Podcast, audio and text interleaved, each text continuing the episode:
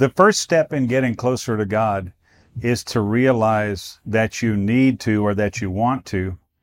And the second step in getting closer to God is to realize that it's possible. I want to encourage you to check out my book, Getting Closer to God, Anthologies from the Forefront Trilogy, Book Two. I think this will really be helpful to you in your pursuit of the Lord and help you understand what I learned over the first 30 plus years of my life as a believer, as a minister, and as a missionary in uh, a lot of the countries of the earth. Check it out. Anthologies from the Forefront, Book Two Getting Closer to God. It's on Amazon. Welcome to Foundational Missions Leadership Moment. Join your host, Scott McClelland of FX Missions, as he deep dives into the lives of leaders to glean secrets that will propel today's leaders to new heights. Here's Scott. And we won't be we won't be worn out. And Amen. the Lord doesn't Lord doesn't want that for us. I mean, No. obviously all of this, God is got his own agenda and it definitely is for our good. Not from a human point of view in the sense that it's all about us, but Right. from a point of view that there's no nothing better than what God wants for us and with us. Amen. Absolutely. Absolutely true. Another thing that I didn't say much about, just because some of it is very was personal in where we are here in Arkansas, but he kept emphasizing the saints are weak. He kept telling her the Mm. saints are weak, and he said the reason why they were weak is because of unbelief. He said there's a Mm. lot of unbelief in us, and as a result, he said there are a lot of casualties. And when he said this to her, she began having a vision at the same time, and she saw in this vision believers who were going to be casualties of the oncoming onslaught. She was shown the movie Lord of the Rings, the Mhm. third movie, The Lord of the Rings, when they're in that final battle and they were willing to give it all at that final battle. She saw that, but she first heard the hordes of hell Mhm. she heard them first and the lord showed her the, these hordes of hell coming. They were coming in groves and that because of unbelief because we had not refreshed ourselves because we were not postured correctly because we were in unbelief as a result that there would be many casualties who would not be able to sustain the battle that we're about to, to fall into he showed her Mm. some very things specifically about Arkansas. We live in Arkansas. yeah. So he showed her specifically the battle that was coming to Arkansas. But he was very clear about the reality that many believers are not going to make it. They're not going to make it because they're they have not been prepared. Their churches have not prepared them, their pastors have not prepared them, and as a result, they are really not spiritually in a place to handle what's coming. And it broke her heart to see it, and it broke the Lord's heart that Mm. we're not ready for this. And so he kept telling her that it was really important that we spend time with him. He applied coals to her lips so that Mm. she could speak his word. And he also said that it's important that we know the times and the seasons. And so these are important pieces of, of being in preparation for, for all that's coming right now. dude this is such a so biblical i mean Yeah. th- those the, the weakness the unbelief and the casualty rate it's just sounds just like jesus you know in his admonition in so many places in the new testament and also obviously the the letters that were given to us as well these are real things guys you know we're not pretending here to be lost to the faith to be shipwrecked in your faith Yeah. you know Yeah. a, lo- a lot of the messaging that's going on in the world today suggests that that's impossible you know why would the bible warn us to be watchful to be mindful to be focused to be on guard if there was nothing at risk Mhm. Amen. a lot right. is at Yeah. risk and Yeah. once again spiritual responsibility is is the most dangerous of occupations this is real the reason it's dangerous or needs to be managed with close care is because the consequences are eternal it's not just did i get the deal i was trying to sell or Mhm. did I collect the check I went to pick up, or did I get what I needed from the store, or did my vehicle get worked on properly and now I don't have any problems with it? We're not talking about that kind of stuff. We're talking about something of eternal consequence. And I think we got to be right. mindful of that and approach it properly with the right kind of seriousness and the right kind of diligence and the right kind of care. Of course, back to your original point, we definitely got to get Adara on here. And I certainly want to, if she has written any of this down that she would like to publish, I would love to try to get some of that stuff out. If she, if that seems right to her, please mention it to her that I'm interested. And if so, we might be able to backlink some stuff here in, in the show notes to to a blog or whatever she might want to share. But yeah, I've actually written it all out as gotta, she wrote it, as she spoke yeah. it. I'm getting it. I've yeah, we do have it completely written out. So, Absolutely. Yeah, we can do that. Yeah, I would love to share that.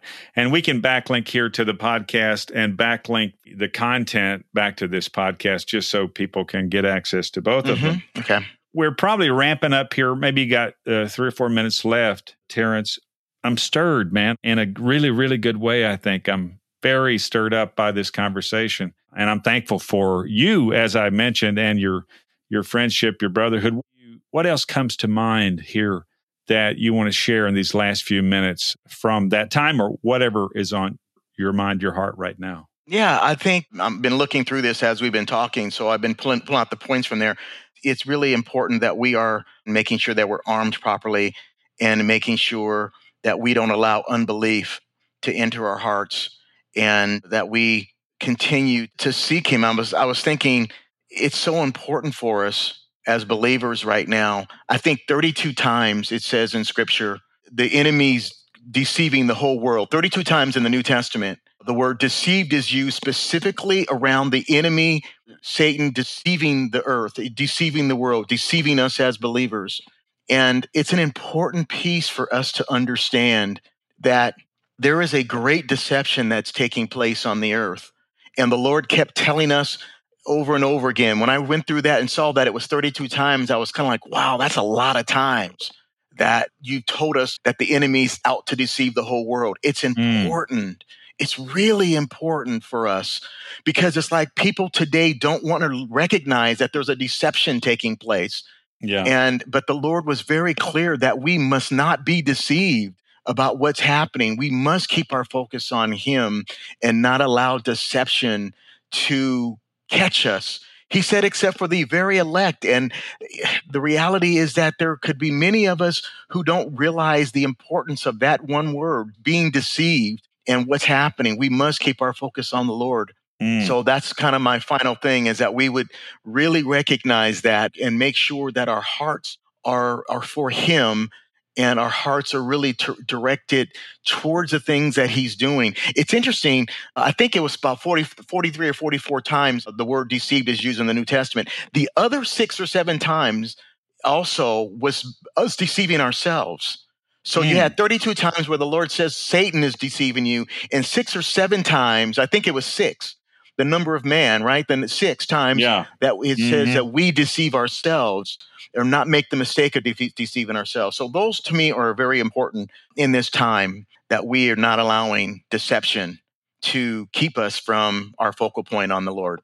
Very, very true. The focus on God, the focus on the Lord. If you want to have a sturdy constitution when it comes to having mental and spiritual clarity. Focusing on the lord is you know is ingredient number one in the recipe. So amen. yeah that is so cool. And and he didn't say be afraid. He said that's right. Be alert. That's right. Yeah be focused. Be that's right. don't get caught unaware let me let me just I'm going to run down this real quick something I jotted down while we're talking here. What does mm-hmm. this look like? What does it look like we're, what we're talking about? Here's what the you know we think about the casualty you know process how does someone become a casualty there's maybe a lot of ways but something that comes to mind for me is first you get hurt or you get offended mm-hmm.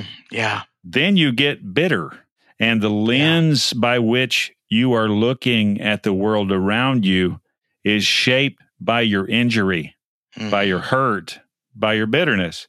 Mm-hmm. Then you become deceived and you see things yeah. different than they are. You start thinking that God is suspect. Mm. Once God is suspect, your love begins to grow cold. you are overcome by deception and then you become a casualty. And take it mm. from somebody who's been down the rabbit hole. yeah. I'm not saying this. I'm not saying this in the third person. You know what I'm saying? Uh, I'm telling you, that's the way it happens. We get hurt, we get offended, we get bitter, we get we get judgmental, our love grows cold, deception grips our heart, and yeah. we fall. Yeah. That's that's it. Lord help that's, us. That's it. Lord help us. Help us, yeah. help us. 32 times in the New Testament, don't be deceived. And a number of other times, don't deceive yourselves. That's right. Whoo. Yeah. We're getting our marching orders here, Terrence. yes, we are. It's a, it's a it's a work. Thank you. It's a work for all of us to do. We all have to stay on our toes.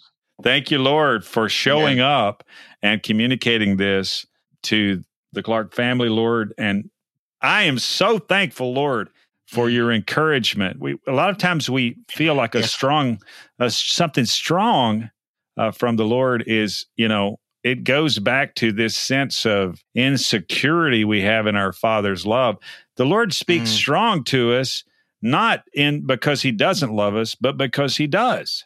Amen. Right? Yes. God yes. disciplines everyone yes. that He loves, and if That's you feel right. like the Lord's disciplining you, you can be sure that He's doing it because and as evidence of His love. Absolutely. Yes. I felt like the, the, his entire visitation was because he loves us. He wants us to be. I believe he wouldn't have come if they didn't mean that. If he didn't believe that there was an opportunity for us to change and be prepared. Yes. And the fact that he came was, I love you, and I want you to know how you can adjust and make these make the things right. So I totally believe that all this was is in in light of that. That he loves us and wants to see the best for us. Yes, absolutely. Very, very thankful for you being willing to share and, you know, just communicate some of the stuff the Lord's given you guys. I will uh, talk further with you about the notes, what you guys have got written down. Maybe we can get that okay. in in a published format, you know, wherever it's already sure. at. I can backlink or put it on our blog or, or the fxmissions.com site or whatever. I'd love to get that out. Thank you very much, Terrence. And and also go straight in there and give Adara a hug. I will. Done. And just please express my appreciation for her sensitivity to the Holy Spirit. Amen. We we need this type of communication from the Lord. We've got to have it. We've got to have yeah, it. We do.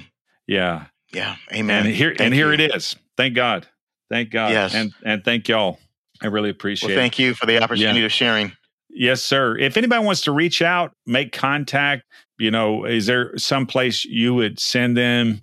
Obviously, we're gonna we're gonna bundle up some of this information, but if somebody has a trailing question or just wants to be in contact, how would they do that, Terrence? Uh, certainly, you know, if they contact you, you can always reach out to us. But sure. my my email, we we have a, probably the easiest T Clark at hope dash four the the number four letter u dot org you can always reach me that way. That's our, our, our nonprofit mm-hmm. email, tclark at hope-4u.org mm-hmm. or tlclark7777 at gmail.com. Both of those emails can reach me directly.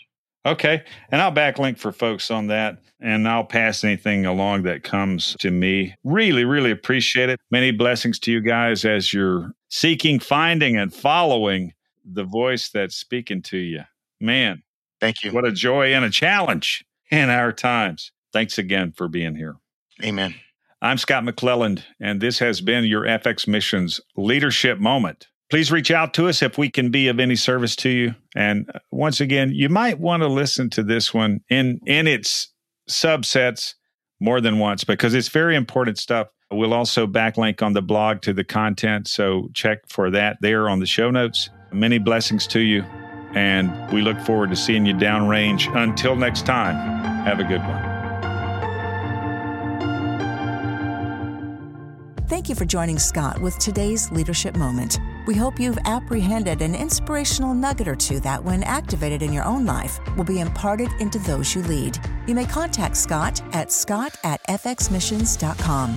Visit fxmissions.com to learn more about how you can grow your own leadership and engage in missions. Until next time, good day, everyone.